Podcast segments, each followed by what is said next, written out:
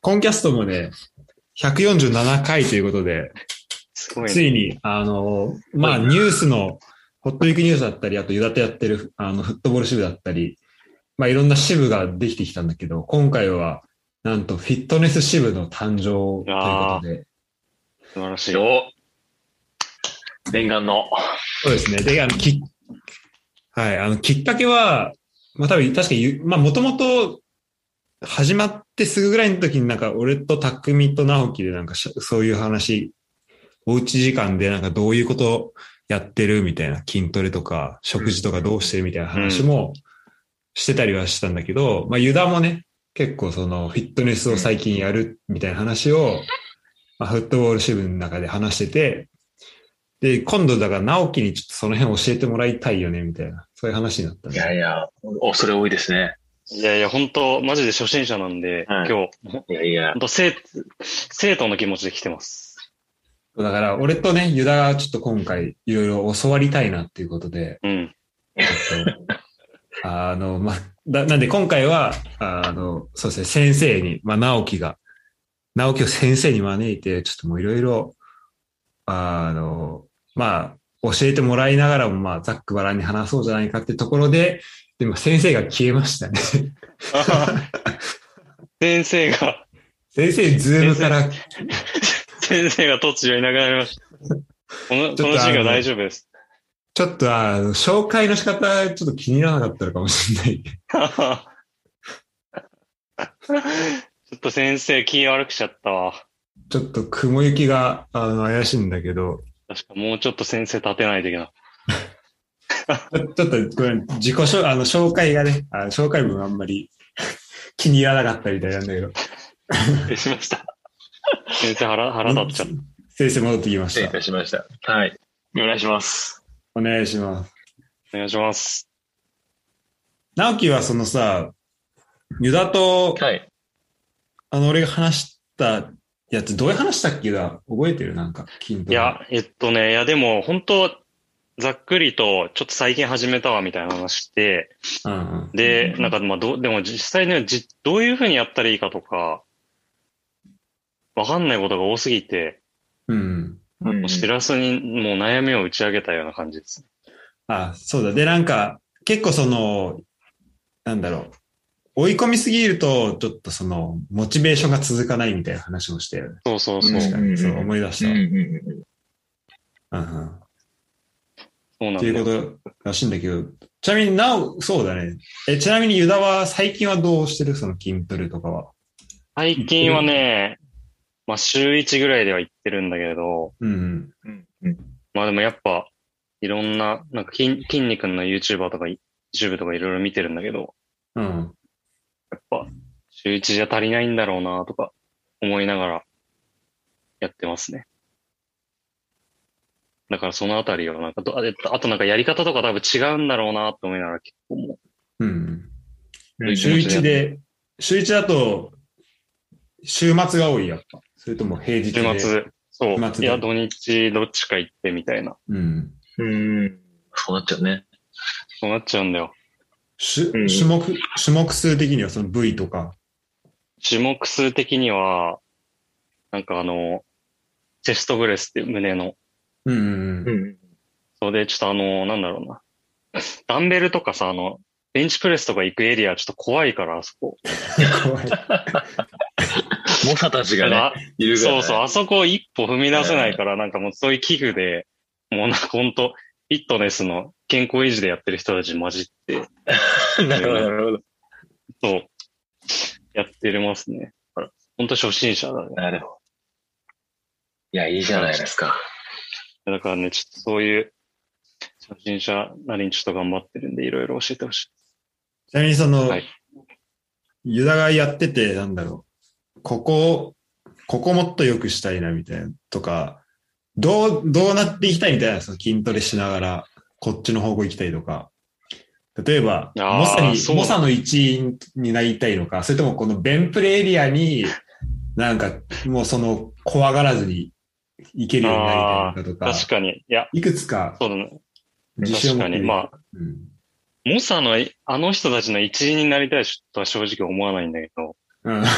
それはもうちょっと多分段階がだいぶ飛び越えすぎてるから。うん。はいはいはいはい。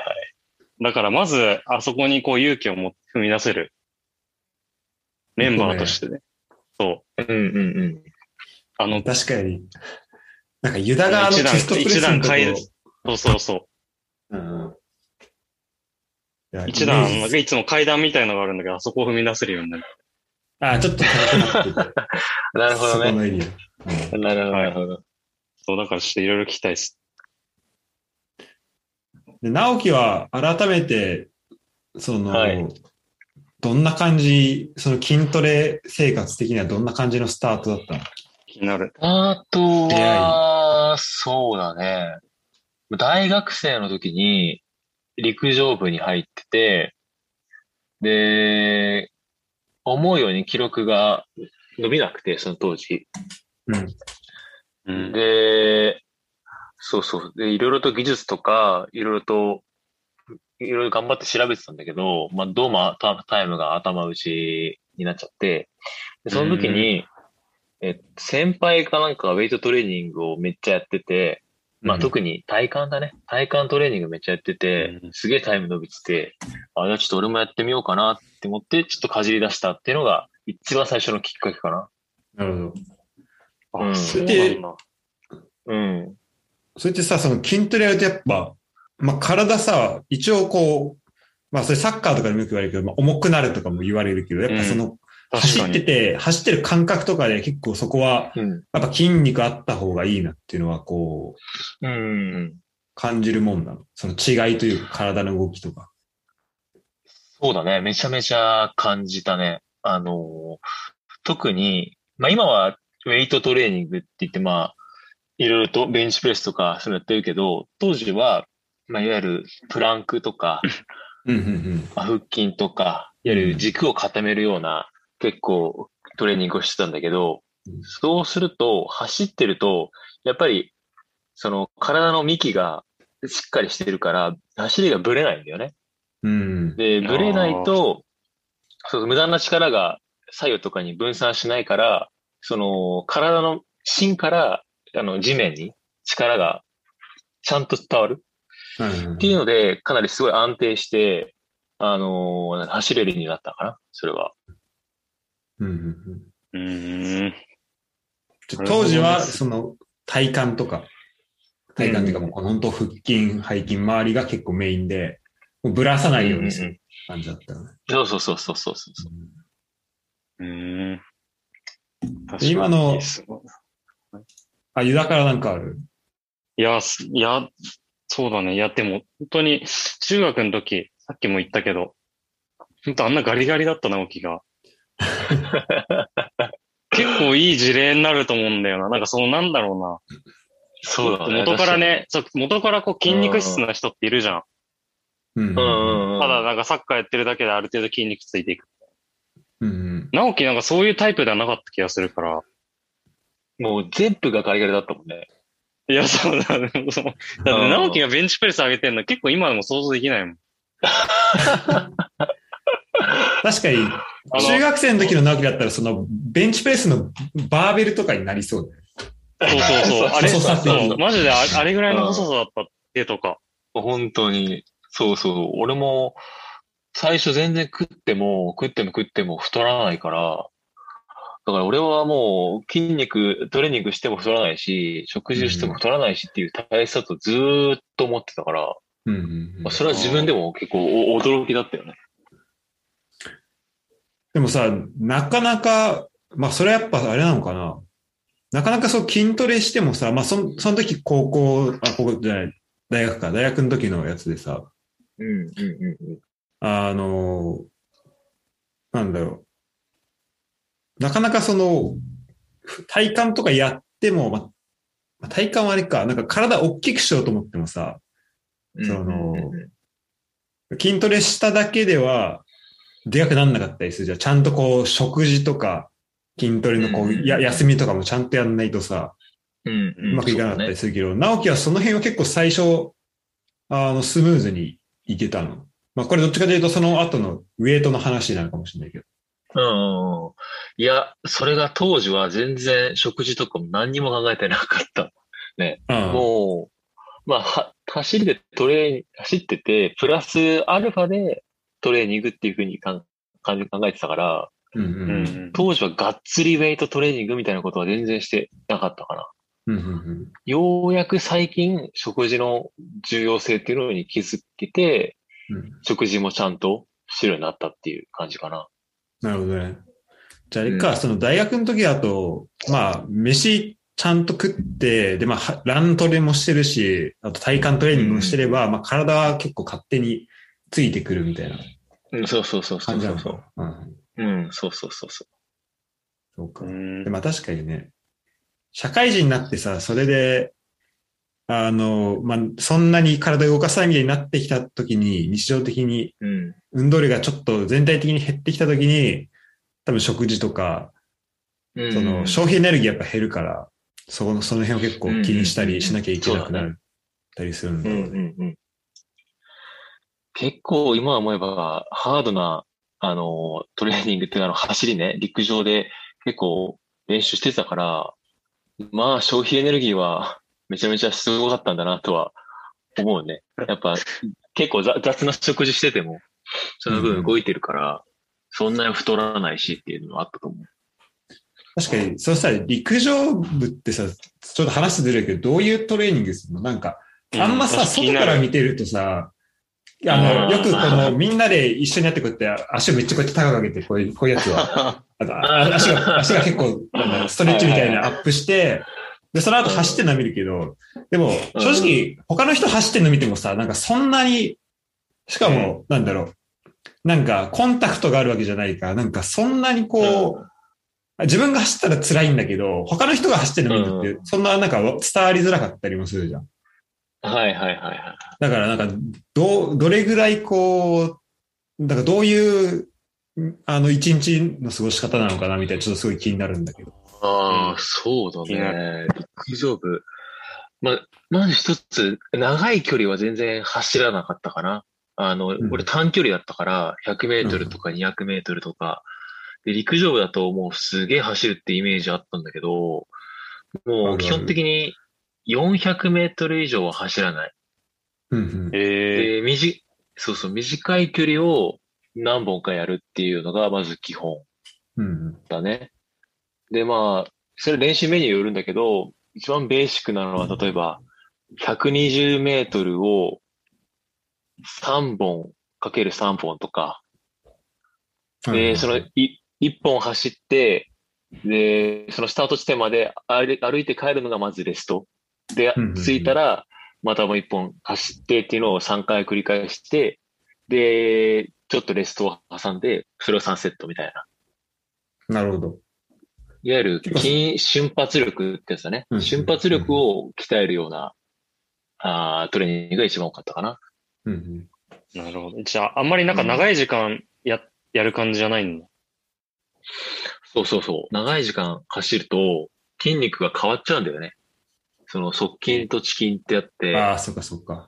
そうそうそう。遅筋、そ短距離はどっちかっていうと、あの瞬発力の側筋を鍛えるような種目なんだけど、どっちかというと長い距離走っちゃうと、遅筋化しちゃうんだよね、筋肉が。うんうんうん。ええそうそうそう。それ面白いね。なんか、時間とかさ、なるほどやってんので、同じとこ動かしてんのに、そこが変わってくるって面白いね。そうそうそうそう。ー。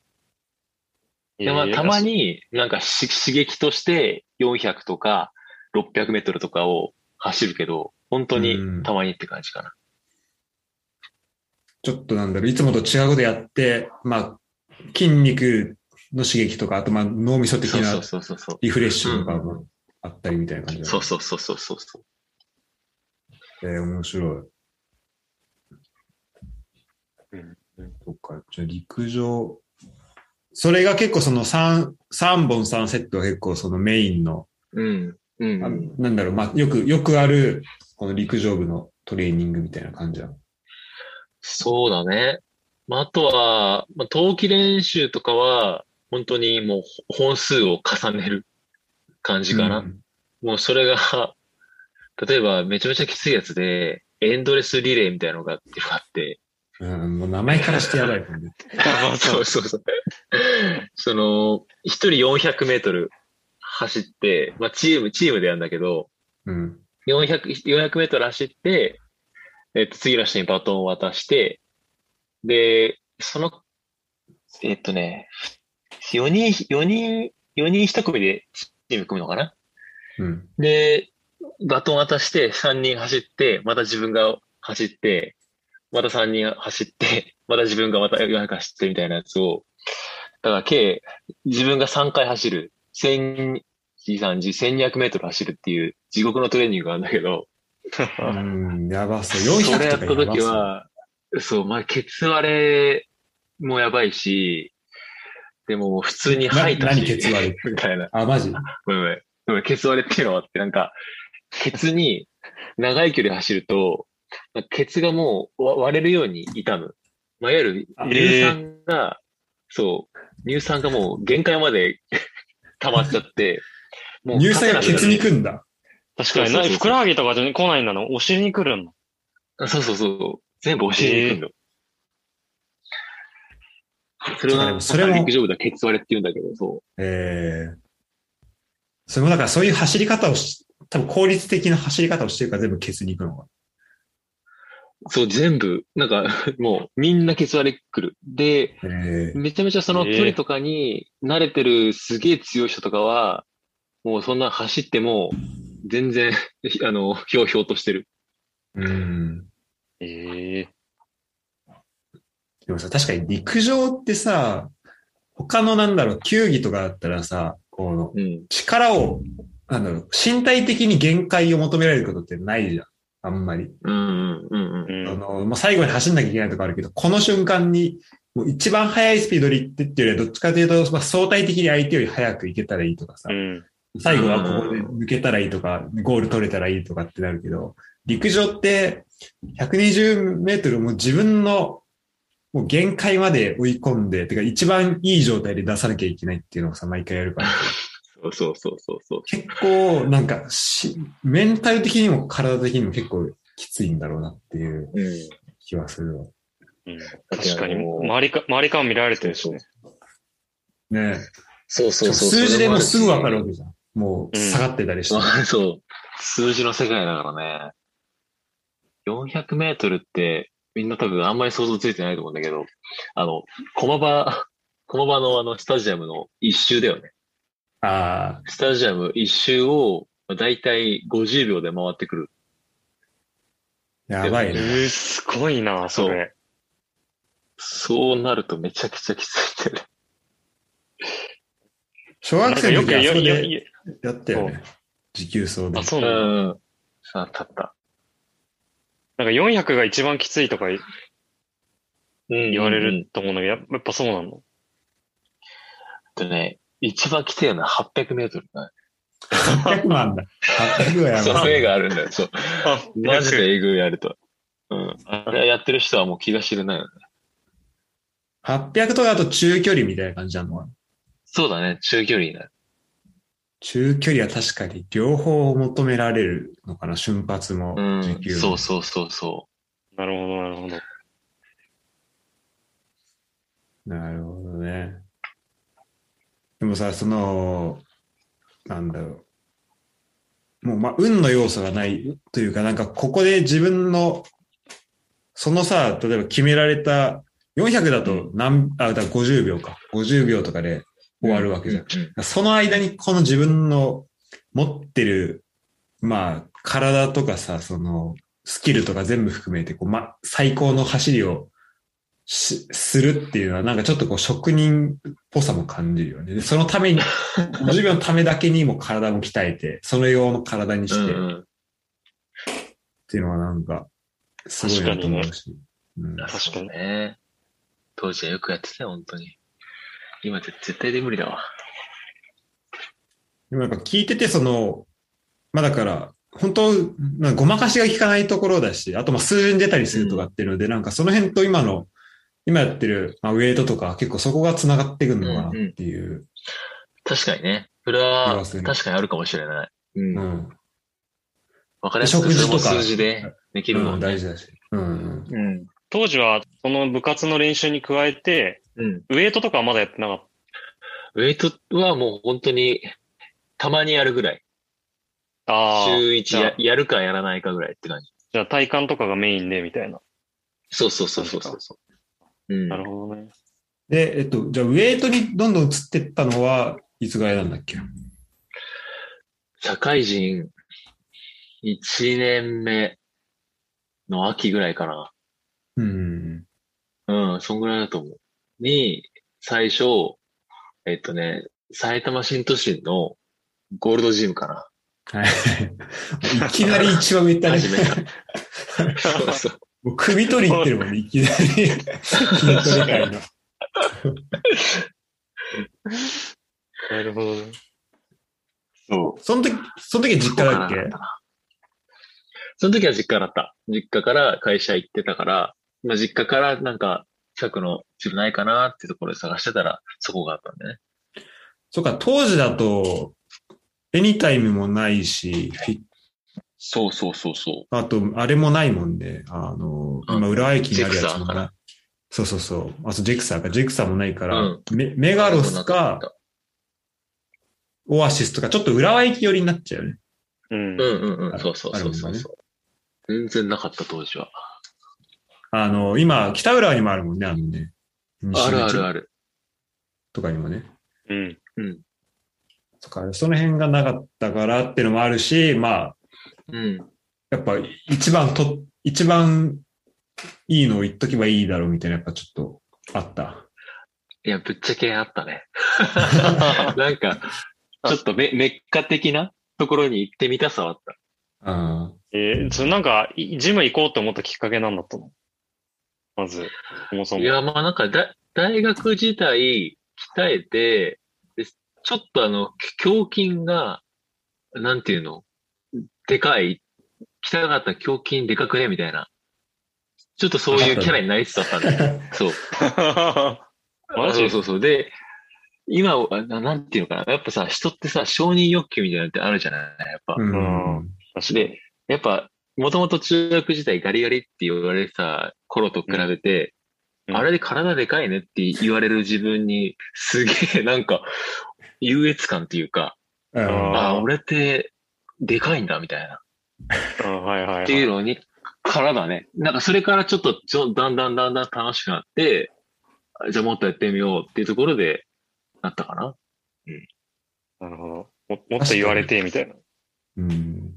そうそう確かに、俺だから、フランス行く前、成人式の後ぐらい、なんか直樹と飲んだ時に、なんか直樹が、のなんか上裸の写真がなんか残ってんだけど、もう、結構、もうね、めっちゃ、もう逆三角形みたいな、もう、胸筋があって、で、もう腹もめっちゃ割れてるから、めちゃめちゃマッチョで。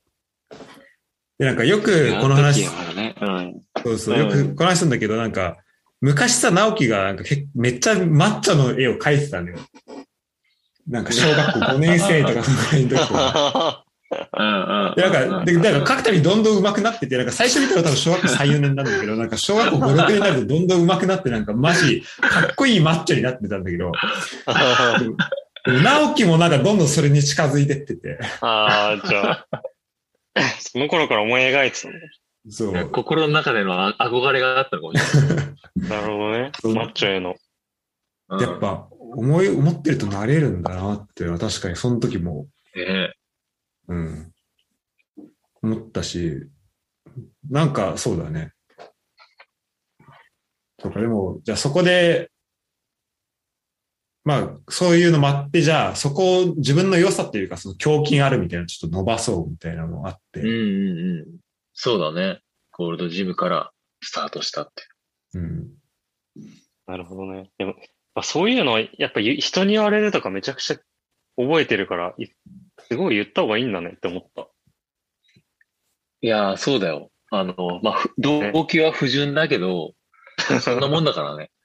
いや、確かにそうだよね。ね。いや、本当そうだね。うんユダ、ユダもね、確かにその、あれだよね、ビリーやったりとかで、結構あ、そうそう、ビリーやった。あったでしょ、周りから、痩せたねとか。そうそう、やっぱそれこそ、やっぱ中学。中学とかメタボキャラだったからさ、小中学。確かにすごいね、中学生でメタボキャラって。いや、もうなんかユダパイとかで確かに。やばい。胸に脂肪ついてるキャラだったから。確かにでもそれで一回ビリーやって、なんか痩せ、なんか細いねみたいに言われた時めっちゃ嬉しかった。うん。なんかそんな今までのそのバイアスなしで客観的に見てもらったら、あやっぱちそうそうそうそう。ゃんと見てもらったら細いんだな、みたいな。他の人から言われてなんかうん。嬉しいよね。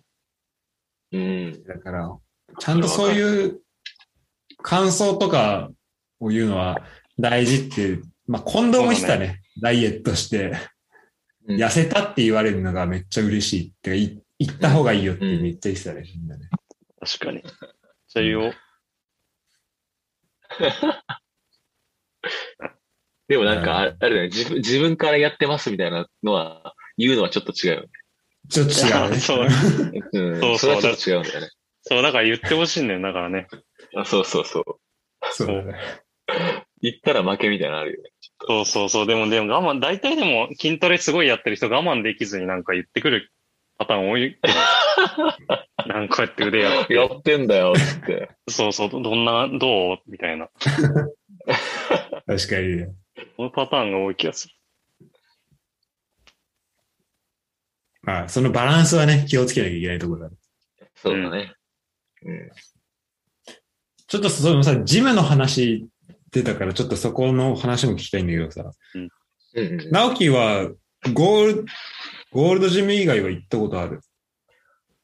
そうだね、ゴールドジム行って、その後、越しの、引っ越しした関係で、その引っ越し先の24時間ジム行って、で、またそこ引っ越して、次もまた24時間ジム行って、で、また引っ越して、また24時間ジムって、そういう感じかな。今も、今もご24時間？今は24時間。今、エニタイム通ってます。あ、今エニタイムか。めっちゃ近くない？今の直樹の力だったら。めちゃくちゃ近いですね。そうだよねも。えう、徒歩今あれだよ、なん2か新居3分だよねで着きます。新居です。はい。そっか。え、そのさ、ゴールドジムとやっぱ、じゃあ最初がゴールドジムだったってことだよね。その後他、いあの、いろんなうんうんうん24時間行ってみたいな。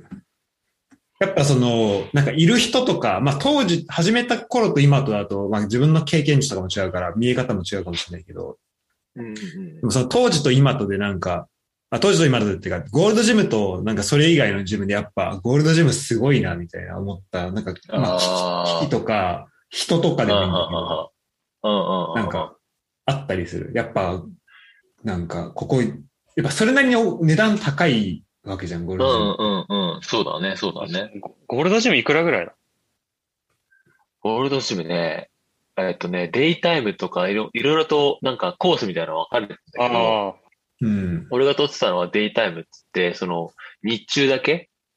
あ、はいはい、はい。平日の日中だけかな、確か。はいはい。だけで8000ちょっとだった。ええおーうん。結構高いね。やっぱり。そうだね、結構高いね。うん。一番、なんだ、差を感じたのはやっぱね、やってる人が全然桁違いに重量を持ってる。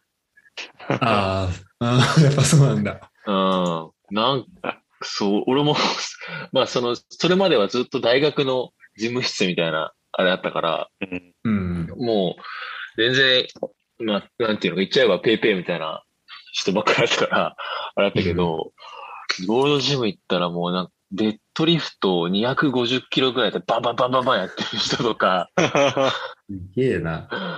あの、めちゃめちゃうめき声上げながらやってる人とか、うんうん。めっちゃいたりして、それはもうすげえ 驚いたし、うん、最初はちょっと引いちゃったよね。いやそうだよね。いきなり行って、うん猛者しかいないわけでしょだってさっきの。そうそうそう。そうだよね。そっか。うんいや、確かにでもこれ、まず、その、わ我々初心者からすると、うん、うん。ジムにこう継続的に通うっていうのがね、もう、ものすごいハードルなわけです。そうだ、そうですね。そうですね。それ、それをね、マジどうやってやってたかっていうの。なんか、モチベーションの保ち方とか、そういうあのあ、。モチベーションね。なんか一回、普通にその変遷してる中で行かなくなってやめたこととかない？全然ある。全然ある、全然ある。あ、そうもうなんだ1ヶ月ぐらい行かなかった時、最初はもう、なんていうかな。まあ好きだったけど、そんなにやり方とかも知らなくて、知らなかったし、えージム、ジムもちょっと遠かったっていうのもあるから、もうなんか雨の日とか降っちゃったらいいや、みたいなうん感じで全然行かなかったとか全然あるよ。なるほどね。うん。じゃあそこ、そこはあんまじゃあ自分を責めなくていいってことだね、じゃあ。全然いいっすよ。あの、自分のペースでやることが一番だと思いますんで。いや、そうだね。本当おっしゃる通りだね。うん。それが一番ですね。僕、まあ、でもいいかもね。なんかその継続的に通うようになる、なんかきっかけみたいなのってあったりするの？たあとなんか、季節とかによっても、俺、なんか俺の経験は、自分の経験だと季節でも結構変わってくるなと思うんだよ。うんうんうんうん。なんか寒すぎるとちょっと行くのためだったりとか、逆にちょっと暑すぎてもあれとか、なんかその、なんか、まあその、自分がその時、なんか誰かとこう付き合ってるとか、なんかそれ、それでもちょっと変わってきたりもするし、はいはいはい結構その、そういうのもあったりすると思うんだけど、なんかそこうんのうん。継続的に行くこうモチベーションみたいなのは、そうだなぁ。なんかもうね、変態のちょっと域に入っちゃうんだけどいいかな、これ。あの、この間の続きって感じで。うんもう結構い今、現状、モチベーションっていうモチベーションってもうないに等しいというか、まあ、うんないに等しいというか、モチベーションってどこからでもう生み出せるんで、今。なんかもうすごい、ちょっと仙人的なことは聞けそうだけど。そうそう。なんか、俺だけなのかもしれないけど、例えば、例えばなんだろうな、ひ人混みに行っても、モチベーションがなぜか上がるし、うん。なんかどっかおしゃれなところに行くと、モチベーション上がったりするんだよ。あと、モチベーションっていうのは筋トレじゃない方のモチベーションだったり、筋トレ。いや、全然き筋トレのモチベーション。あ、筋トレのモチベーション上がる。のそう。筋トレの方でそのなぜかっていうと、なんか、その人混みとか行くと、まあ、いろんな人がいるわけじゃない。うん。まあ、その、お年寄りの方もいれば、自分と近い年齢の方もいれば、ね、すげえ、うんまあ、チャラいような方もしていれば、うん。です。例えばそのチャ、チャラくて、イケメンな人とかうん。いると、こいつには顔では勝てないけど、俺にはこの体があるぞ。そう。で、俺はもっとこの体で、こいつを圧倒したいっていう気持ちになるうんうんうん。うんそうまあ、動物的っちゃ動物的なんだけど。だからそういう、本能でね。超ちっちゃな、そう、超ちっちゃなことで、次行くモチベーションがどんどんどん生まれちゃうんだよね。とか、だから、街中で確かにそこのモチベーション拾えると強いね。確かにね、ちょっとそ、そういう気持ちで人混み歩いたことなかったわ。いや、マジ、ちょっと直樹から学ぶことが多すぎるわ。毎回。いやいやいや。いや、もうマジで、ちょっと変態っていつもこれ言うと言われた、言うんだけど、でもさ、板とかも知らすとかもさ、その、筋トレをするとさ、やっぱ、少なからず自分に自信がついてさ、いつもよりちょっとむ、胸を張って歩いたりとかさ、姿勢を正しく歩いたりとかって結構するじゃない。うん。それをもうちょっとややっていくと、本当になんか、こいつよりでかくならないとっていうモチベーションにつながってくると思うよ。ああ、なるほどね。確かにそう、そう確かに。ちょっとやっただけでも帰り、なんか筋トレの帰り道確かにちょっといろんなそう。うん。見るか、そ、その時だけは見るかもしれない。あそうでしょ？そうそうそうそうあ。ほんま胸とか筋肉ついてねえな、こいつみたいな。そうそうそみんなまたいなくなった。いいとこで。いいところで。帰ってき、あ帰ってきう。ました。またしまった、また、またしまった。すごい切りしまった。いや、ちょうどいいとこで。でもいいね。その、で、明日なんて特にさ、フットサルやったら、そこでも、まあ、体を大きくするとはまた別だけど、筋肉的なところで言うと、ちょっともう、なんかこうしようとか、なってくるかもしれないし、ね、うん。この筋肉足りてないなとか、そこで、そうだね。あとフィジカル、なんかももっと圧倒、まあその本当筋肉をガチで使う場面が出てくるからさ、そこでは。そうそう、そうだね。確かに。どうなんだろうね。その、実用的な筋肉なのかどうかわからないよね。タックルされた時に吹っ飛ぶのかもしれないしね。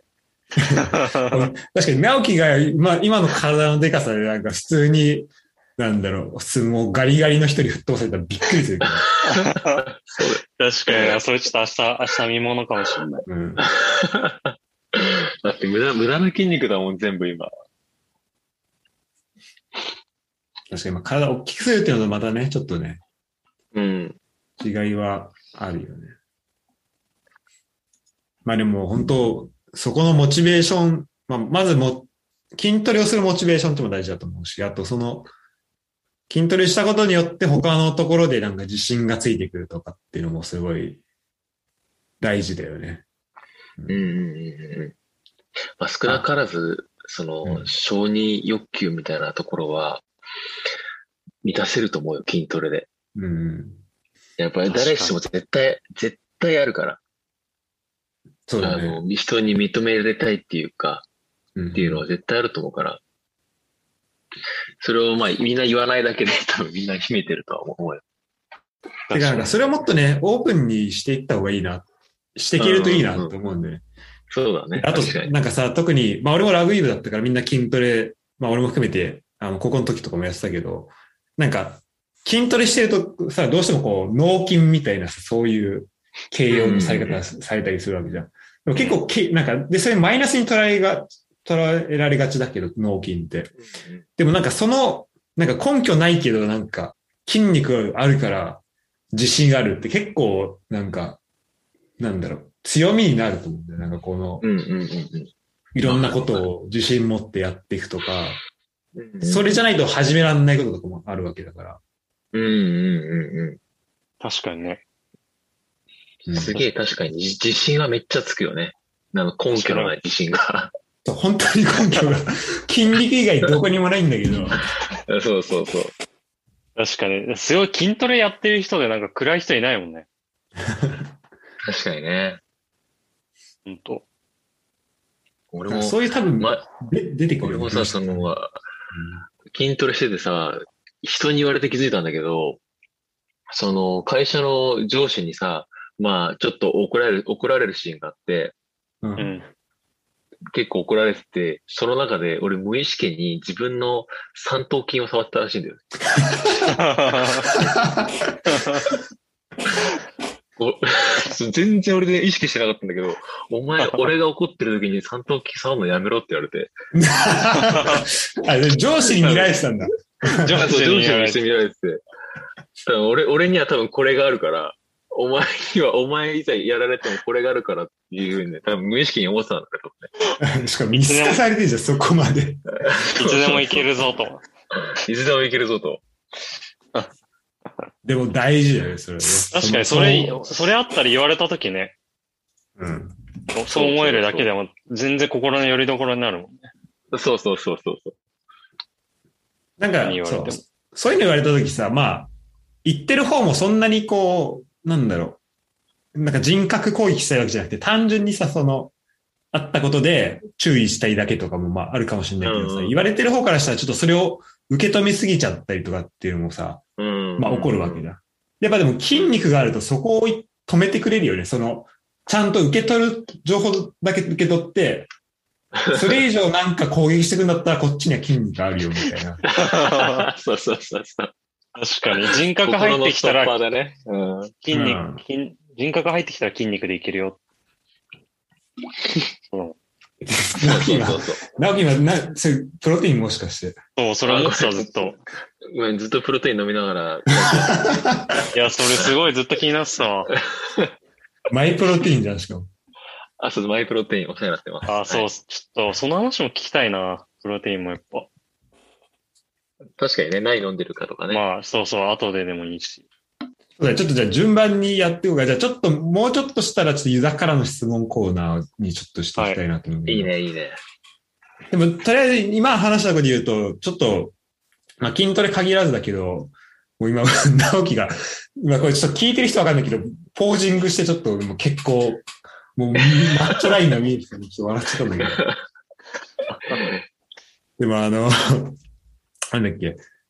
あ、だからその、まあ、筋トレもそうだけど、なんかこう、不安を、なんだろう、も、不安の要素をこう、できるだけ少なくしていくっていう意味だと、なんかすごい、不安があったらさ、なんか何事もこう、うまくできなかったりすることって、うんまあ結構多いなと思う。特に、まあ仕事するでもそうだし、なんかう、ん。特に俺だと語学学んだりするときに、なんか、やっぱ不安が少ない状態の方が新しいことを学んだりするっていう意味だと、やっぱり、その、そこをいかに取り除けるかっていうのは大事だと思うんだけど、うん。うん。なんか、俺は結構その好奇心で、なんかいろんなところ行ったりとか始めたりできてるなと思ってるんだけど、それは結構その、定期的にやっぱ週に最最低でも 2, 2回、2、3、2、3回やっぱジム行ったりしてるのは結構でかいのかなと。うんうんうん。そこうで。アドレナリンとかエンドロフィンとかを出して、はいはいはい。それによってこう、なんだろう。まあ、自分では見えてるかもしれないけど、その不安をできるだけこう、見えないようにしてみたいなのは、う。なんかあるのかなとは、思ったわ。そうだね。うん、心のヘヘルスだね。心のヘルスケアですね。やっぱり。そうだね。そこにもつながるよね。うん。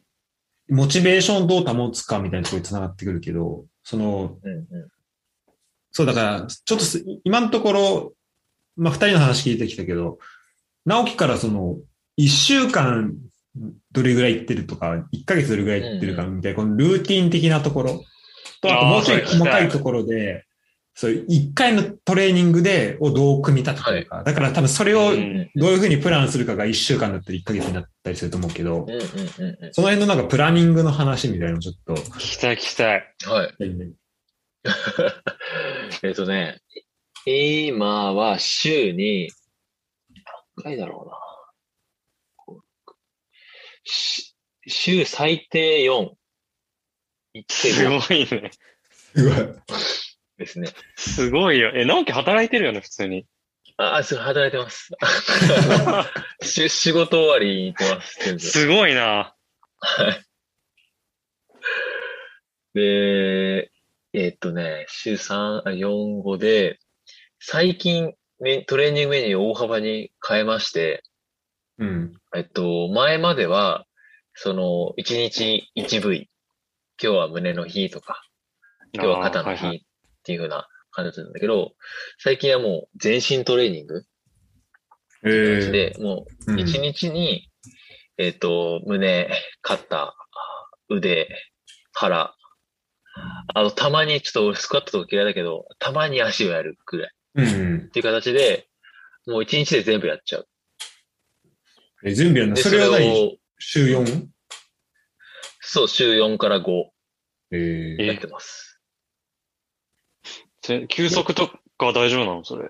そうね。休息は、そう、俺もそれしやる前に心配だったんだけど、いざやってみると、その、蓋開けると、例えば、最初胸から入ったけど、胸、ベンチプレス3、三ん ?10 回3セットうん。だけしかやらないの。1種目しかやらないの、胸の。ああ、なるほどね。うん。そうそう。はいで、次、肩、えーショルダープレス何回かとかややるから、1日にその1セットしか、あ、じゃあその、胸は1種目しかやらないから、思ったより次の日、あまりダメージは来ない。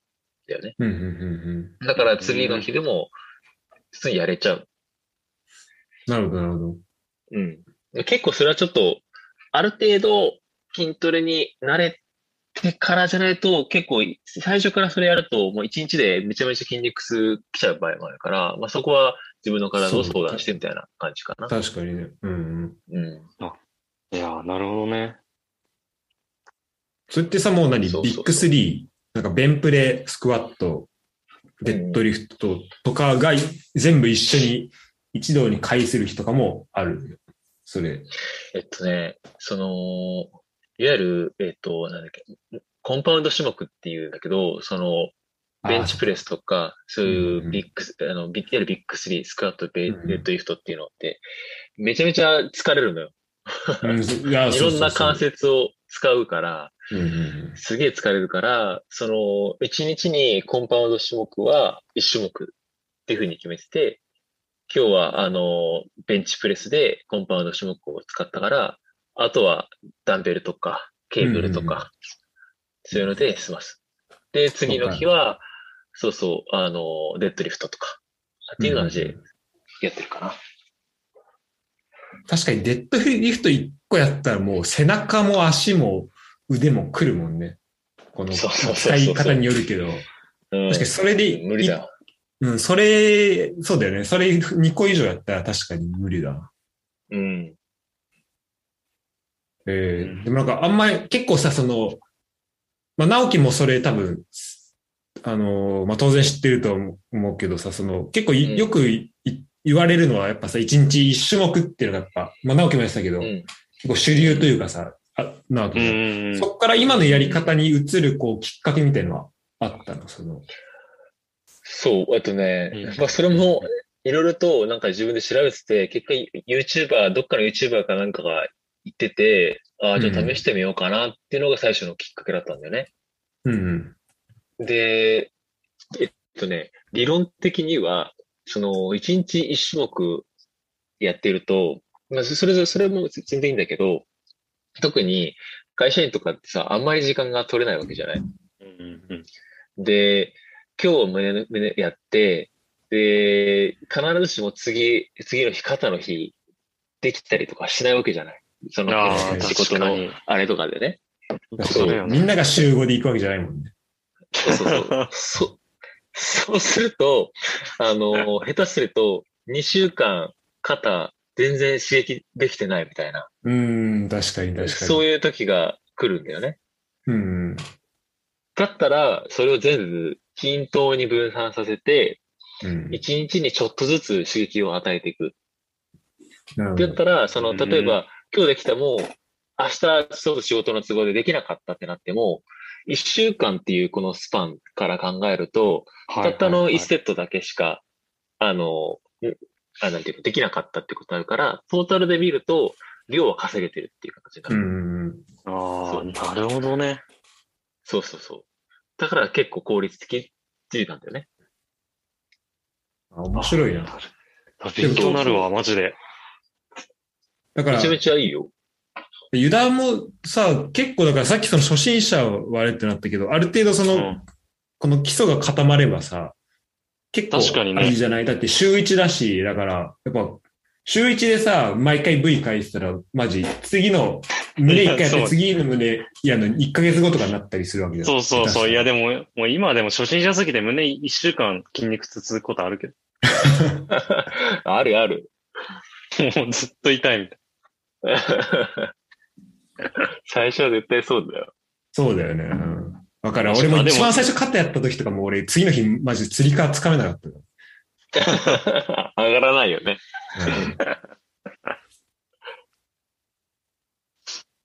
まあ確かに、でもそれはいいかもね、ほんとね。うんでも、んそれあれだよね、その、結構すぐ回復するように、こう、徐々に慣れていってからがいいんだろうね、多分。だって、そんな一日で回復しなくなってもうんうんできなくなっちゃうから。そうだね。そうだね。もう自分、だから目安としてはそんなに重すぎない重量。まあ10回、10回も普通にできるかなっていう重量で、まあ2セットか3セットやって、まあちょっと物足りないがないくらいかなってぐらいでもう、その種目はもう一日としては終わりっていう感じで全然いいと。ああ、なるほど面。白いね。うん。確かになんか、なんか自分のやつを振り返ると、なんか俺一回大学の時になんか、しえっ、と、5日連続でベンプレやった時があって、うんたまたま一番最初自分一人でベンプレやって、で、次の日なんか友達に誘われて、で、なんかそいつ胸やるっていうから、じゃあ一緒に付き合うので、まあいっかと思って、まあ24時間ぐらい空いてたから、で、まだなんか筋肉痛はあるんだけど、はいはいはい。やったら、あ、なんか思ったよりいけんなみたいになって、でうんで、次の日も、で、それ、で、その時は俺、胸とやって、それ以外は自分のなんか足とかやったんだけど、次の日も同じ感じで、で、その次の日は、じゃあ自分の胸の日がまた来たから、じゃあ胸やるみたいなんで、その次の日また友達の手伝いみたいなやって、5日連続でやったんだけど、なんか、やっぱその筋肉がしぼむって言われるやり方をしたはずなんだけど、なんか、なんか良くなってないみたいな感じに。なんか逆になんか上がりるじゃんそうそう。あ、と思って、なん。か、そう、その時はなんか納得できないまま、なんなん、なんだったんだろうと思ったけど、今その話を聞くと、あ確かになんかそういう、だから、いい感じの負荷でやれば結構毎日、うんうんうん。まあその時間、夜やって次の日朝とかだったらしたいかもしれないけど、うんうんうんちゃんとその、いあの、リズムよくやってればなんかありなのかなっていうのはすごい今うんうんうんうん聞いてて思ったわ。そうそうそう。なんかいいろんな知識ばっかりちょっと、あの、めっちゃ専門的なことばっかりで、ちょっとリスナーの皆さんには申し訳ないんだけど、いや、めっちゃ多分面白いと思う。うん。なんかその、海外の、その、ぶその、なんていうの、トレーニー、えーうん。海外のトレーニーとかが、その、いろいろ文献とかを出してて、それをなんか日本語訳をして、YouTuber、YouTube として出してくれてる、うー YouTuber がいいんだけど、なんかその、いろいろな人の、その、なんていうの、文献から科学的な筋トレっていうのはこういうものだっていうので、いろいろと、それの動画を見て、俺を俺も参考にしてるんだけど、なんか、ベンチプレスとか腕とか体とかって、1週間に約12から14セットぐらい。のボリュームが一番筋肥大に適してるんだって。ええだから、もう、もう一回言って。一そうそうそう日。。一一週間で一週間12から14セットぐらい。ああ、はいはい。なるほどね。えだから、1日で言ったら3セットかける4日ぐらいやると、一番最適なボリュームっていうふうに言われてるんだって。うーん。ー結構いけるね、思ったより。そうそうそうそう。それを1日にギュッとやるっていうのもいいんだけど、1日でギュッとすると、その、最初のベンチプレスとか、2種目目とかはいいんだけど、3種目目のめちゃめちゃ疲労溜まってる状態で、そのダンベルとかを上げても、自分のパフォーマンスが100%出せないよねっていうのが科学的になんかすげえ証明されてんだって。めっちゃわかるわ。あそうそう。ーなるほど確な。それめっちゃき聞きたかったところだわ。うん。だから、それを全部分散させた方が、その、うん例えば間5分のレストより、だったら24時間のレストを取って、えっと、分散させた方が、全力を出せるよねっていうような理論。なるほどね。なるほどな。もう、うんその、レ、もうそれがレストっていう考え方なのね、も確かにそうだね。そうそうなんですよ。う。一日が、セットの、セット間のレストっていう捉え方。寝てる間もレストってことになるのか。レスト中なの。あ くレストまで。中なんです。確かにうんいや、確かにそれ結構気になってた。そのなんかもう、3、4セット目ぐらいになってくるとさ、もうん。う、もう、疲労がさ、溜まってもそうだう、よね。ふにゃふにゃになってくるじゃん。うん、うん。それだ、それ。れだとなんか、全然フォームも崩れちゃうしさ。維持できないしね。うん。確かに、それだったら、一日のレスト取ってやった方がいいな。うんうん。なんか、自分がやってるところを想像しても、なんかその一、一回、自分一個の種目めっちゃこう、追い込むよりも、なんかいろいろうんできた方が、なんか、まあ気持ち的にもなんか、やりやすいのかなっていう気がする。なんか一回一回こうかん、ちょっとリフレッシュじゃないけど、ある意味うん。確かに。できるし。なんかベンチプレスやった後、次もあれやって、こう次のあれもやってってなると、ちょっとトレーニング中に 気分落ち込むから、もう胸はこれだけっていう風な気持ちでいくと、意外と楽っていうのもあるか確かに。あとなんか無意識にちょっとね、抑えちゃってる部分もね、なんか胸を何種目もやると最初のベンプレで多分一番、まあ限界まで行きたいんだけど、特に、うんまあ限界まで行くというか、そうだね。でも特になんか、特に補助とかいない状態で、で、な。うん。あと、なんかドイツのジムだとそのセーフティーバーとかもないのよ。あ、そうなんだ。そう、だから、えもう、あの、死んだらもう死ぬしかないんだけど、やばいね。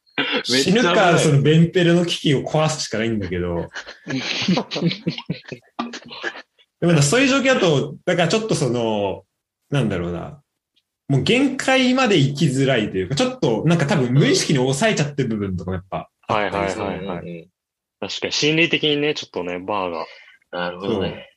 で、多分、で、それがさらに、まあ、その後もあるってなると、なんか、うんそなんかさらにななんか抑えちゃうと思うから、うん一回の、ここ、もう胸に集中するって、次は足だけってやった方がなんかこう、いろいろ、一個一個ちゃんとこう、なんだろうな、まあ、マインドフルになんかできるのかなっていう気がする。確かに確かに。こう、やっぱり、すごいね。やっぱさすが、さすがだね、先生。いや、これめちゃくちゃ勉強になるな。いやいやいや。ぜひちょっとやってみてください。あの YouTube とかやったらいいのに全然自分もそうだね。YouTube やってほしい、ね。YouTube ほどじゃないっすよ。上には上がいるので。はい。僕、あの、ジムで、あの、撮れないっす、自分を。カメラで。恥ずかしいっす。まあでも、あれか。いじゃあその週、それでまだ週5回とか、だから月だと何 ?20 回とか20。だもうしそうだね。めちゃめちゃそんぐらいになるかな。な。うん。ちょっと一回直樹にこっちのジムでやってほしいな。なんか、猛者に混じってほしいわ。猛者と筋筋肉でコミュニケーションしてほしい。ドイツ語じゃなくてなんか。こ全然英語できないけど、おお前の筋肉いいじゃんっていうような、そういうコミュニケーションで乗り切るみたいな。俺今そう、そういう人いるから、その、ドイツ語で喋ってくるけど、向こうが言ってることあんまわかんないけど、まあとりあえず筋肉とプロテインとサウナでコミュニケーション取ってきてるから。めちゃめちゃいいね。めちゃめちゃいいな、それ。だそのさ、一日、一週間だとまあ20、あ5回とか行ったりとかするけど、一日の1回のトレーニングだと、なんか順番で気にしてるとことか、最初にこれ行って、終わあり。始める前にちょっとさ、ね有酸素から始めたりする人もいるじゃん。まあそれ目的によって変わってくると思うけど、な何をやるかっていうのは。うんうん。とね、まあ最初に有酸素は全然やらない。有酸素は全然、後に、前にも後にも全くやらないかな。うんうんあ、そうなんだ。でそう。で、最初に入る種目としては胸か背中。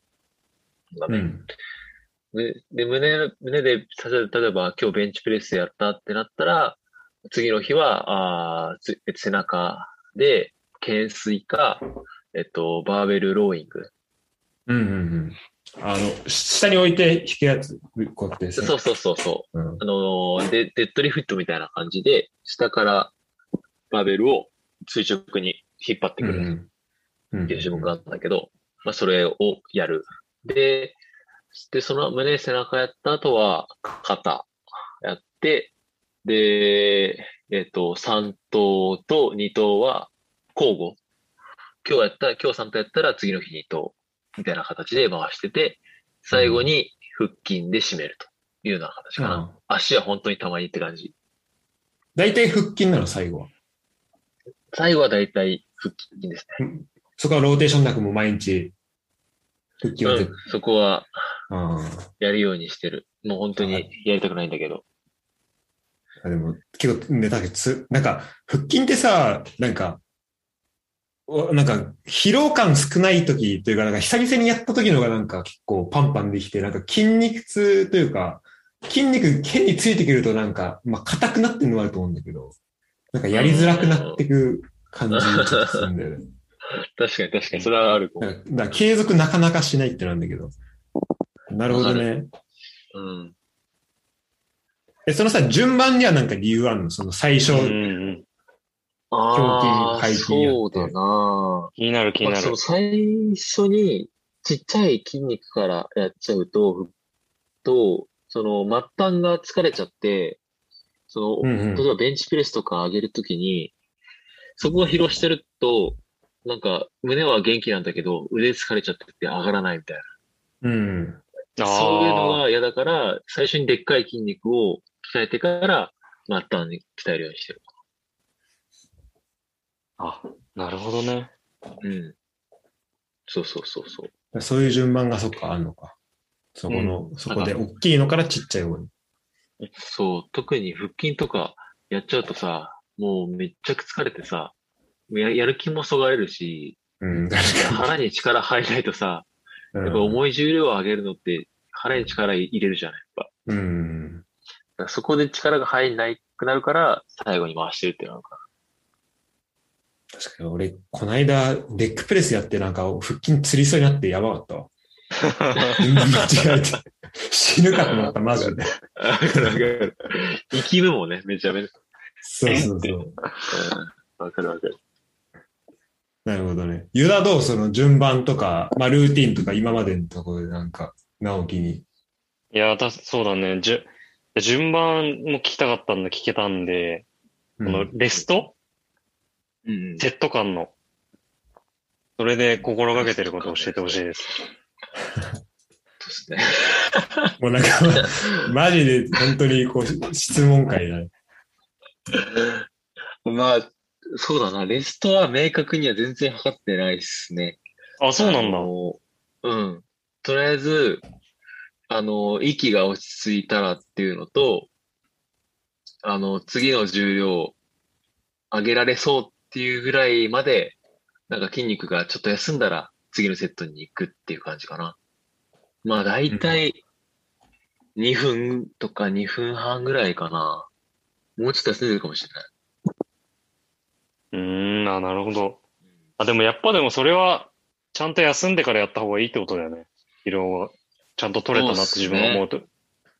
うん、あの、各セットをやっぱ100%で臨まないと、その、1セット目100%でやったとしても、うん。2セット、2セット目、例えば、80%の力でやったら、その、なんていうのかな、筋肉のモーターユニット的なものが、そ1セット目は100%でできたのに、うん。2セット目は80%、3セット目は60%ってなると、すげえもったいないから、各セット100%でできるように、セット間のレストはしっかりめにとって、えーまあ、全力で臨む。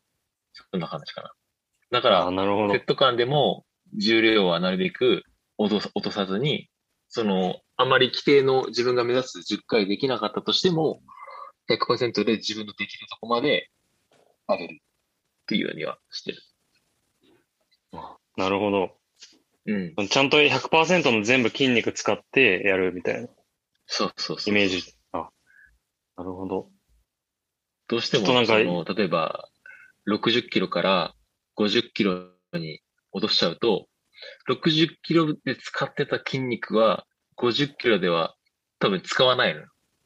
ああ。60キロではい100、100人筋肉、筋肉たちがいるとしても、50キロで多分80人の筋肉たちで多分こと足りちゃうから、はいああ、はいはいはい。そう。疲れててもお前らは100、100人でやれっていうふうに、筋肉、筋肉とか、トトレーニングす、トレーニングというか調教するんだ、そういうふうに。そうです、はい。なるほどね。確かに、それで10回できなければもう8回でもしょうがないけど、その100人たちを動かすことが大事ってこと？そうです、そうです。勉強になります。勉強なるな勉強になるな。ユダ、あの、質問あったら本当バンバン。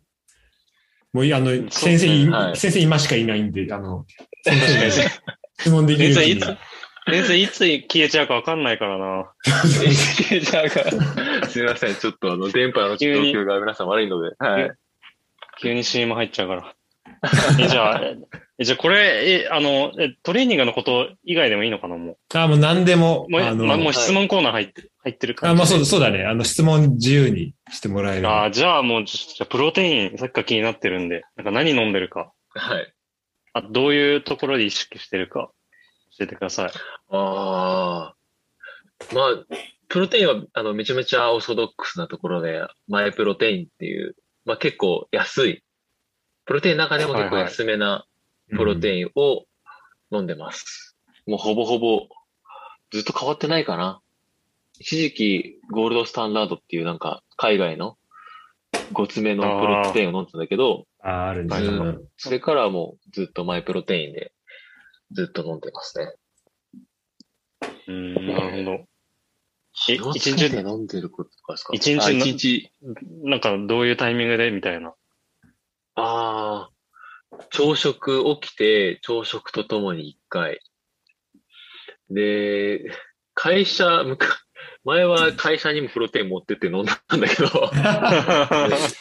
い今はさすがにちょっとできないから、今は飲んでなくて、プロテインは、まあ、トレーニングした後、ももしくは前にもちょっと飲むかな。で、寝る前にもう一回飲む感じかな。うーん。じゃあ、計え3ぐらいかうん。な。うん。その前後で飲むときって、一回を半分ぐらいで分けるみたいな感じ？えっとね、なんあか一、個の。うん。いや、えっとね、これもめちゃくちゃマニアックな話になっちゃうんだけど、ああ、もうそういうの聞きたい。えっとね、それが知りたいっす。なんか、プロテインって、あの、まあ、よくトレーニング後の30分間がゴールデンタイムってよく言われるじゃない。うんまあよく聞くね。そこに飲むといいっていう。まあ、それもうん。うん。もちろん事実なんだけど、その、トレーニング前の血中アアミノ酸濃度っていうみたいなのがあるんだよ。うん。で、その血、まあ、体の中にあるそのアアミノ酸濃度を高めておくと、トレーニングのパフォーマンスがすごい良くなるっていうふうに言われてて、うん。へで、えそ。の血中のアミノ酸濃度っていうのを、そのプロテイン、トレーニングが始まる1時間前ぐらいにプロテインを摂取しておくことで、その濃度が上がるんだよね。うん。あ、1時間。そういう目的で、うん、1時間、1時間半ぐらいかな。おで、それで、まあ、それはでも、毎回飲んでるってわけじゃないかな。その気が向いたら飲むっていう感じで、うん。トレーニング前に飲んで、で、トレーニングの後も飲むっていう感じ。で、トレーニング中はプロテインじゃなくて、なんか、なんだっけな。えっと、奮闘？ま、マルトデキストリンっていううん。粉飴だね。粉飴だ。ああ、粉の砂糖が奮闘って。そうそうそうそうええ。粉飴って、まあ、多分調べたら出てくると思うんだけど、マルトテキストリンっていう、まあ、粉飴ってやつと、あと、BCA っていう、うんうんうん。あの、アミノ酸だね。うん。でまあ、トレーニング中に飲むと、その、翌日の疲労をあまり感じさせなくしてくれる。まあ、疲労度を下げてくれるっていうような BCA みたいなのを混ぜて、トレーニング中は飲んでるっていうような、そんな感じかな。それはなんかこううん、溶かしといて、すぐいつでも摂取できるようにしとくみたいな。そうだね。その、シェイカーに入れて、ジムになんか給水器みたいなのあるあるから、うん。それに入れて飲んでますかね。ああ、うんいいね。そう。なんか、ちょ、ちょっとだけずれるけど、あの、日本やっぱいいなと思うのは、給水器やんのやっぱいいっていうか、てかドイツがおかしいのかもしれないけどう、なんか今言ってるとこないんだよね、給水できる場所が。あだからあ、まあ、確かになんか、日本結構水道水飲めるけど、海外では飲めないみたいなのよく言うもんね。ああ、そうそうそう。だからそう、多分それがあるんだろうね。だからもうん、うんう、。自分で買っとかなきゃい、ペットボトル持ってかないといけないから、ああ、なるほどね。それがね、結は構ね、きついね。めんどくさかったりするんだけど、だから、うん。そうじゃなかったらさ、自分でその、まあ、シェイカー的なやつ持ってったりとかしてさ、それでうん。行けばいいけどね、なかなか、まあ、そそういう、そういうのもあるよね。その、うんうんうんなんか国によって、うん、違うとかもあるし、だからそうだね。うん。なるほどト。レーニング中の、に取れるサプリとかで言うと、BCAA とか、あと今言ったマルトデキストリンとかうんうん。っていうところになってくるのか。そうだね。その二つだね。うん、そうだね。どういう、由来、その栄養関係で言うと。いや、栄養関係、じゃあもういい、いい？どんどん聞いて。あ、もう、てかもうなん、なんでもいいよ。栄養だけじゃなくて。うん。いや、だから、やっぱ、やっぱ食事ですね。食事ですね。。食事気になる。もう朝昼晩何食べてるか。いや、でも、全然す、あの、食事は、そんなに細かい方じゃ全然ないんで、あんまり参考にならないと思うんですけど、あの、最近、ちょっと、まあ、トレーニングしてて、食事、あんまり、その、まあ、タンパク質を多く取るようには気をつけて、日常も過ごしてんだけど、まあ、そんなにラ,、ラーメンとかも食うし、全然ジャンクなものも食ってたから、まあ、ちょっとおお腹の脂肪もちょっとの乗っかってきちゃったんだよね。はいはい。そう。だから最近ちょっと減量しようかなって、えー考えて、今はちょっと減量期の食事メニューで行こうかなって考えている時なんだよね。あ、そうなんだ。まだちょっと本格的に減量っていうのはあんまりしてないんだけど。で、食事ってのはね、まあ朝はもっぱらオートミールうんうんはいはい。かな。前もなんかシラスのラジオでちょこっと話したんだけど、うん。ヨーグルトにオートミール入れて、うん。うん。で、そこに、まあ、あれだね、前の晩にヨーグルトとオートミールを混ぜといて、いわゆるえーオーバーナイトオーツオーツっていう、ええなんかオートミールってちょっと食べにくいから、前の晩にヨーグルトに入れると。そうそう、ちょっとオートミールが柔らかくなって食べやすくなるんだよね。うんうんで、それにバナナとブルーベリー入れて食ってるて、で、プラスプロテうん。うんうんインを飲んでいる。うんそんな朝飯かな、最近は。なるほど。そう、なんか、そう、あの、もう、俺覚えてるのは、なんか、直樹がその、やっぱ、オートミール食ってんだけど、で食いはじ、その時多分、うん。匠とやった時かな、なんか食い始めたけど、ちょっと食感うん、が、そうだね。みたいな、で、なんか、しらすどうしてみたいな話を多分したんだけど、そ、それから、じゃあ、それ、その、食べ方というか、そこを工夫することによって、克服してる感じ。いやーね、さいま、それがまだしてないんですよ。あ、そうなんだ。それがまだ、そうなんですよ。まだ模索中ででして、まだ、あのーオートミールを美味しいっていうふうに思ってく食ってはいないですね。でもそれで続くのすごいよね。確かにね。確かに。それ続かないの？ですもう朝ごはんまあだから、まあだから筋トレするモチベーションと同じで、もうそこに全部持っていけるんだろう。うん、すべてそうだね。もう、餌ですね、餌。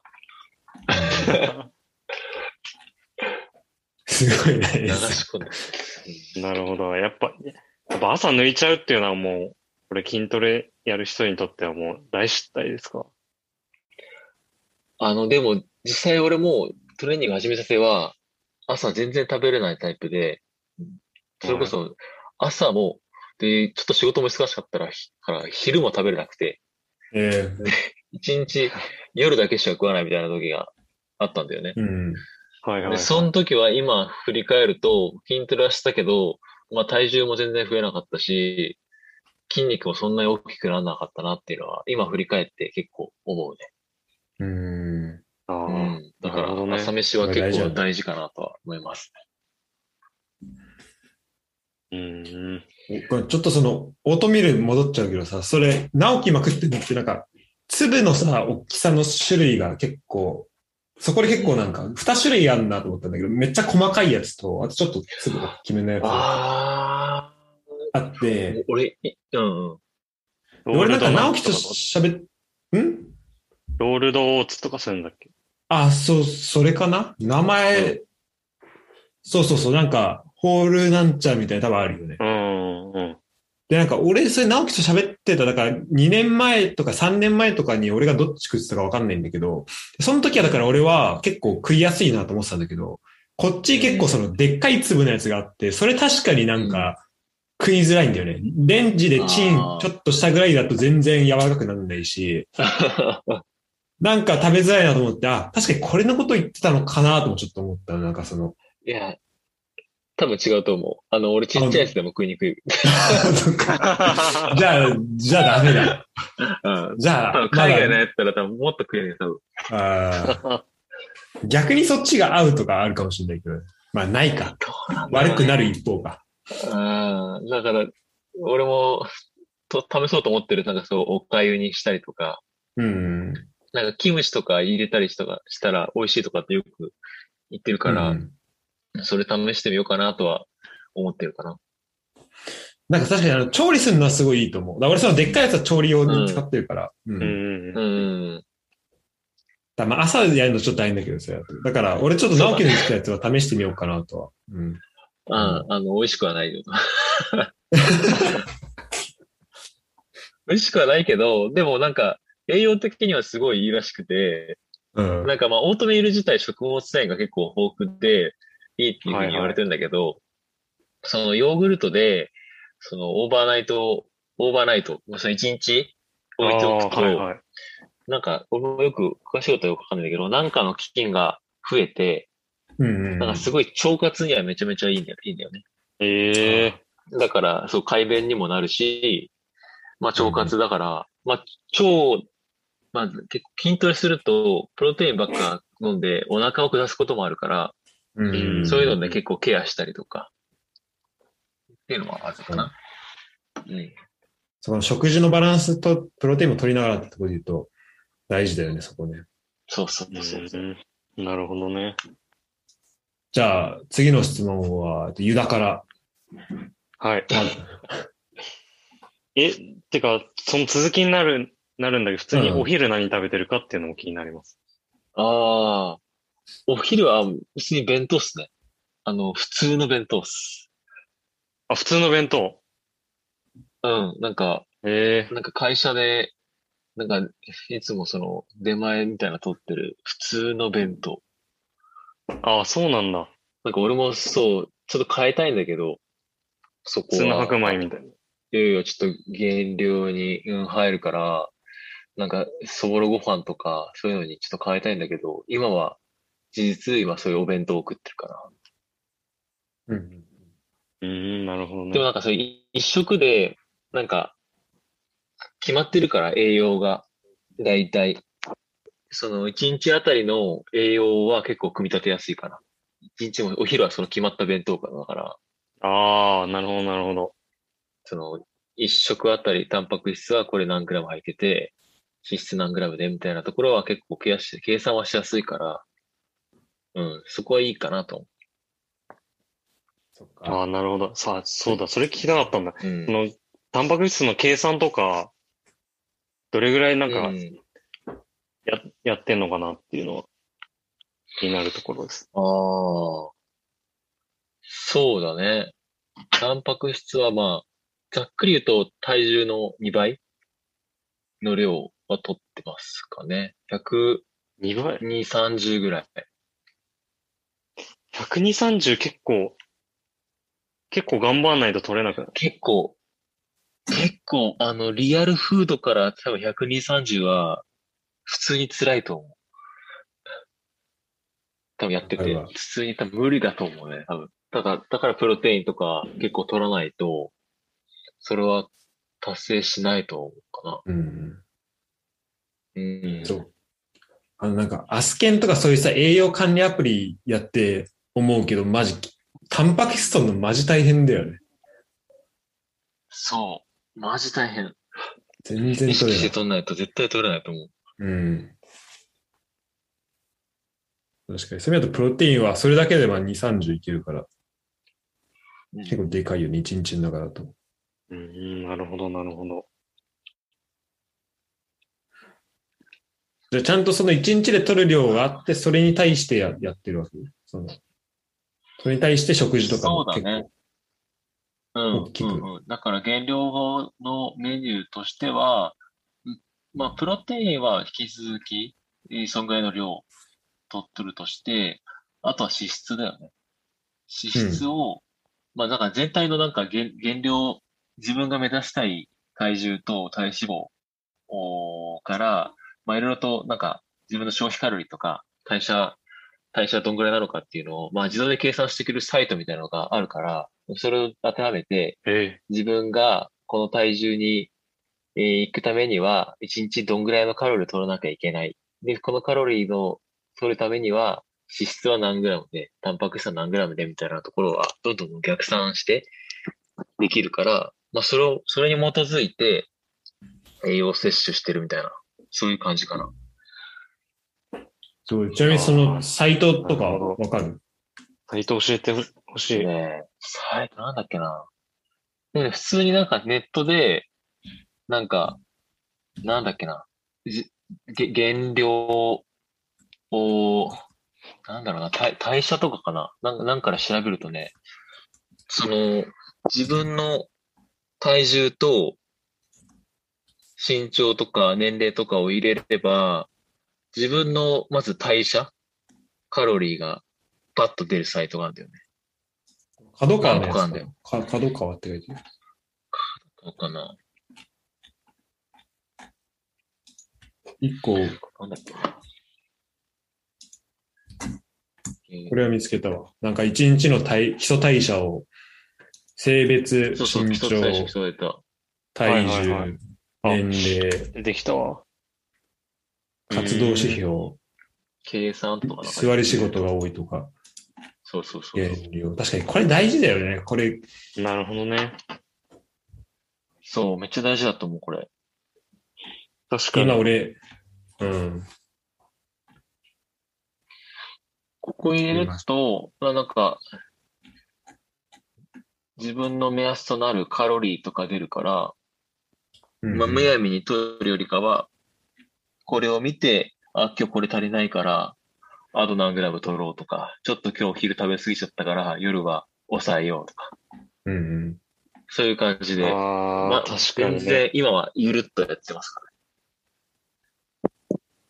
確かに。それ知っとくと、なんか、例えば昼食べ過ぎちゃったりしたら、それ分かってない状態だと、あ、もう、もう終わったわ、みたいな感じになっちゃうね。具体的に数字がないと。うん。あ、もう絶対もう食い過ぎちゃったから終わっ、もうダメだ、みたいな。でもうトレーニングしても意味ねえ、みたいな。そうね確かにそういうの知具体的に知っとくのは大事か。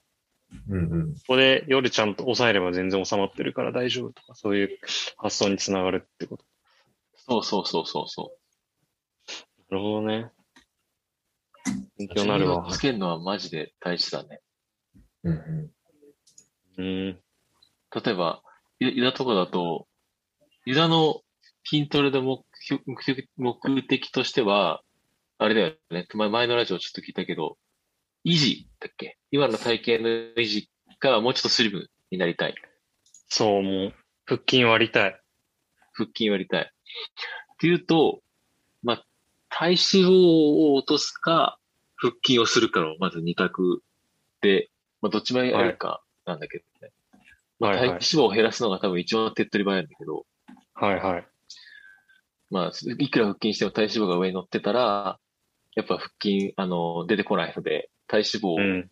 減らす、いわゆる減量するっていうのが多分一番だと思うんで、だからそのささっきのサイトを使って、その、まあ、例えばい反対の話、えっ、と、自分の、えっ、と、体重を増やしたい、増量して筋肉をつけたいってなると、自分の消費カロリーより1グラムでも多く取ってれば、その部分が増える。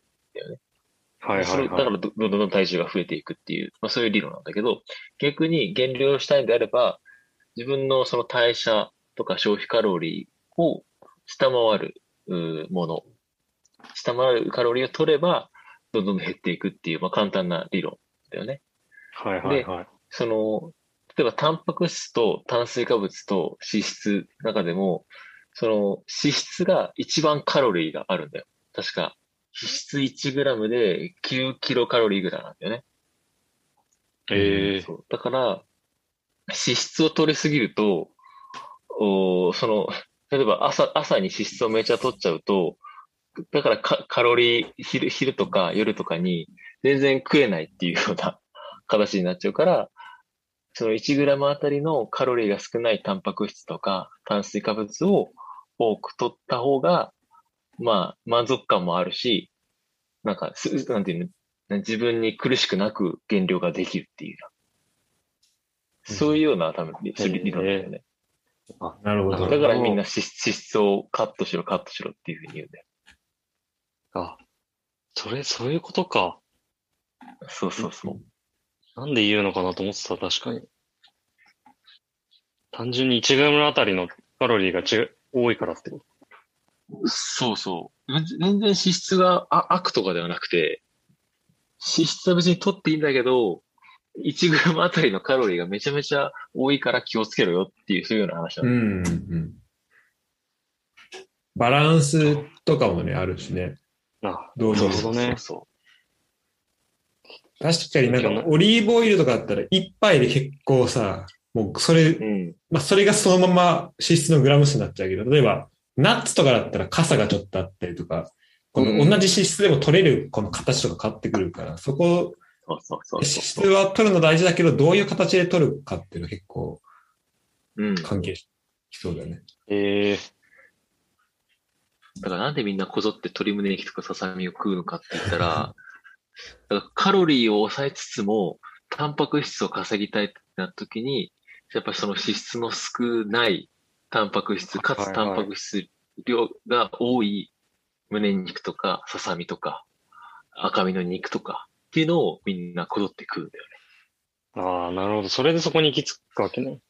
そうそうそう。うーん。やっぱ、うん鶏の胸肉た食べまくってる？ああ、でも最近はそこまでかな。ささみの方が多いかな。まあどっちも一緒なんだけど、ささみを入れて、なんか、まあ、あんま硬くなりすぎないぐらいで揚げて、なんか、まあ、そぼろご飯みたいな感じで、なんか、タレみたいなの作ってご飯にぶっかけて食ったりとか。確かにささみって。ささみって鶏のどこ？あれ鳥のどこなんだろう？胸は胸でわかるけど、確かに場所どこなんだろう？って思うよ。あなんか胸形状がすね、笹みたいだから笹みっていうには聞くよね。あ、そうなんだ。どこなんだろうね？うん、そうそうそう。なんか胸のところにある、そ胸の胸、む胸の骨のところにあるやつらしい。ああ、そうなんだ。うん。だからその笹みたいに、ほぼ胸筋なんだね。ほぼ胸筋なんだよ。だからやっぱ胸がいいんだね。うん。なるほどね。うー栄養も奥深いですね。そうだね。いや、ちょっとマジで勉強になります。ちょっと聞きたいこと聞けました。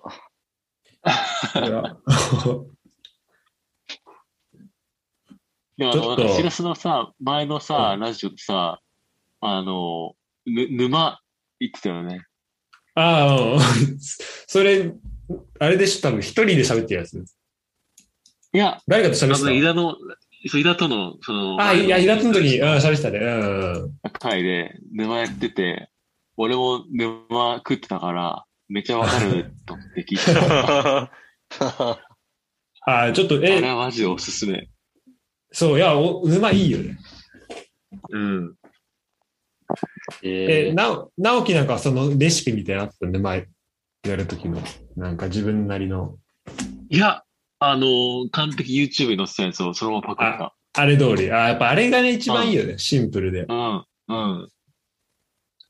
たださ、同棲してるとさ、あれ、炊飯器1個使うじゃん。結構、そうそうそう結構、結構やりづらくない？あ だから、その、奥さんがどっか泊まりでいない時とかで一人でやってるとか。たまに、たまにやったりしてる。いや、奥さん以外で何やってんの？沼作る。羽伸ばせるぞって沼作ってるのめっちゃ面白い。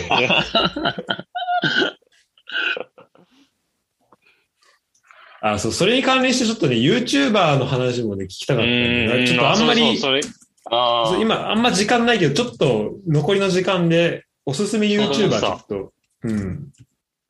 おすすめ YouTuber か。どうだろうち。なみに今言ったのはあれだよね。だから、あの、えっ、と、まあ、これリンクも貼っとくけど、概要欄に。えっ、と、うんうん。えっと、マッスルグリルね。うんうん。マッスルグリルはまあ、普通にね、いやこれ沼のやつとかもそうだけど、もう動画が面白いし、なんかためになるし、う。う。うんん。うーんあとなんか最近はもう、このなんかシャイニーアザミってこの、まあメインで出てるんだけど、この人のトレーニングが、まず効果がめっちゃもうその人自身で出てるから結構説得力も はいはいはい。あるよね。食事もやってるし、トレーニング方法とかもなんか、うん。結構、なんだろう、いろいろこう、本、なんか、勉強しながらやってるっぽいから、まあ、文献読むのとかとちょっと違う方向だけど。はいはいはいはい。とね、俺のおすすめは3人いて、はい。へえ。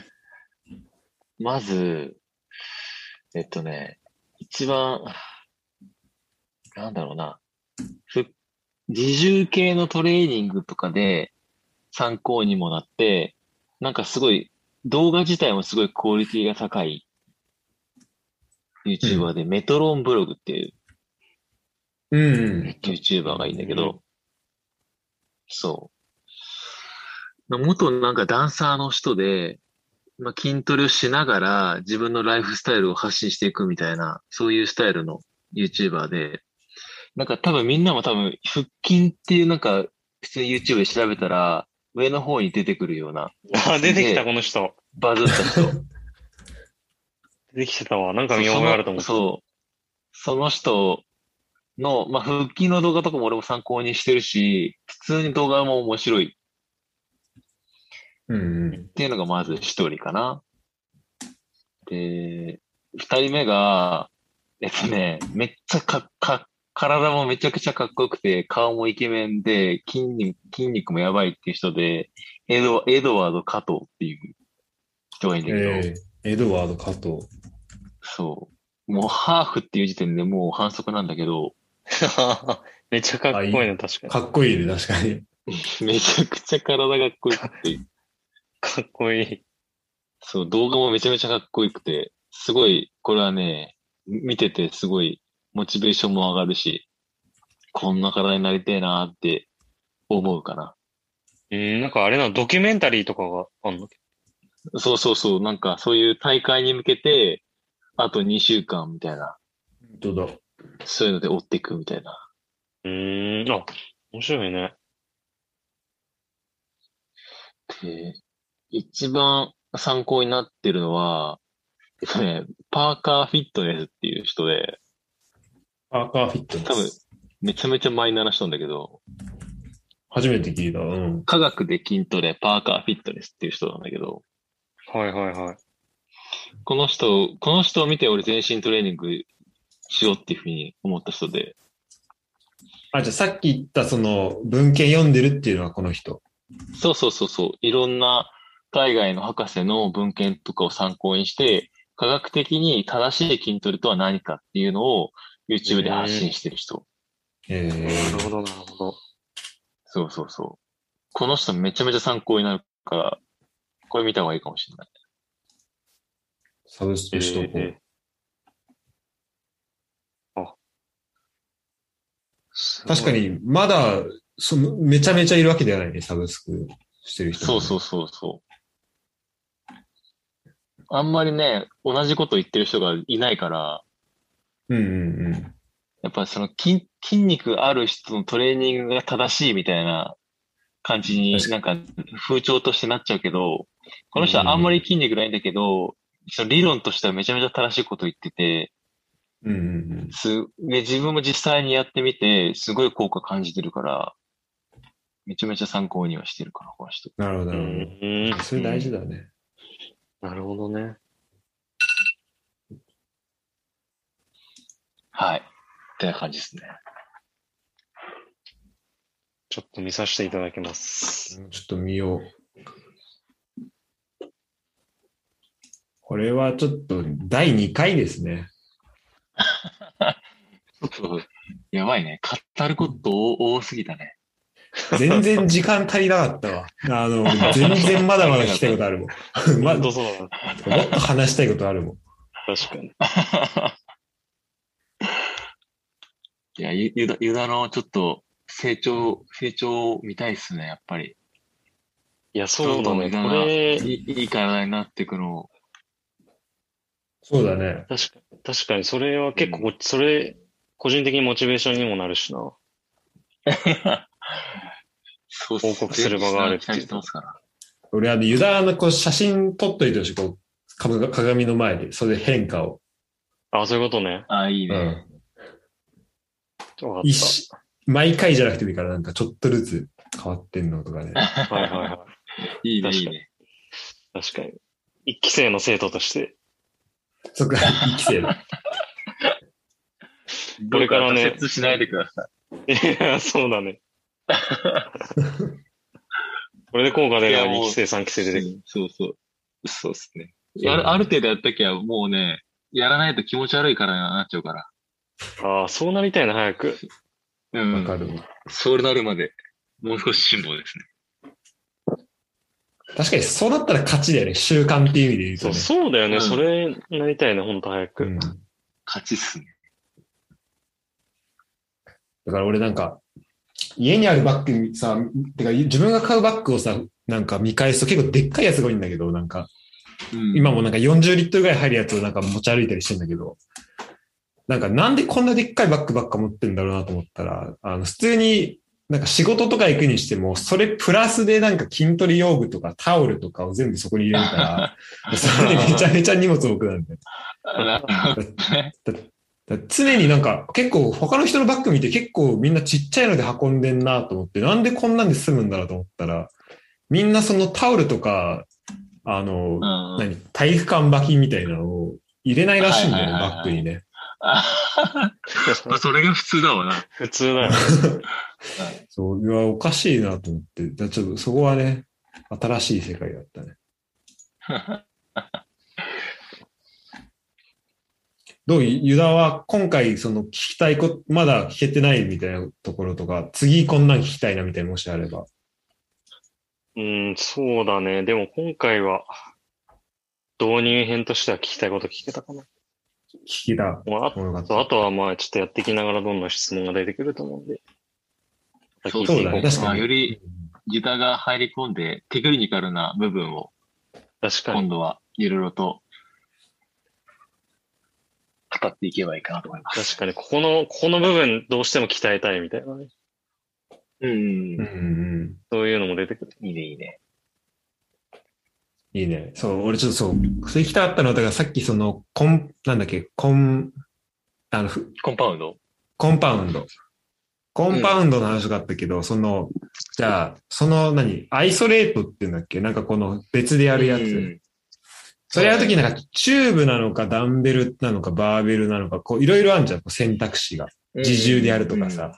うなんか、それを、なんかどうやってん、結構そこがなんか、肝な気がしてて、その、ああ、はいはいはいはいはい。いかにやるかっていう。だからちょっと今度はね、その辺とかも含めて、でユダが、まあ俺もユダもそれを今の、今日の話聞いてちょっといろいろ試してみて、それを踏まえての回をちょっと次回やりたいですね。あ、いいっすねうん。いいっすね。お願いします。で、俺も今ちょっと食事はね、ちょっと、あの、気をつ、ちょっと俺も腹出てきたから、ちょっと今気をつけてやってるから、ちょっとその辺の話とかもしたいし、いいね、いいね。うん。楽しみだな、それ。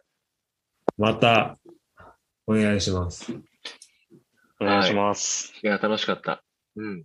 や楽しかったわ。ありがとうございます。ありがとうございました、本当に。ありがとうございました。ということで、はい今回、フィットネス支部は、直樹先生から、えぼ僕とユダが教わるという形で、はい近々ね、また第2回をやりたいと思うんで、そうだねえお願いします。はい。お願いします。はい、ありがとうございました。ありがとうございました。ありがとうございました。ちょっと筋トレ行ってこうかな、この後。あ、わかるわ。なんかモチベーションがね、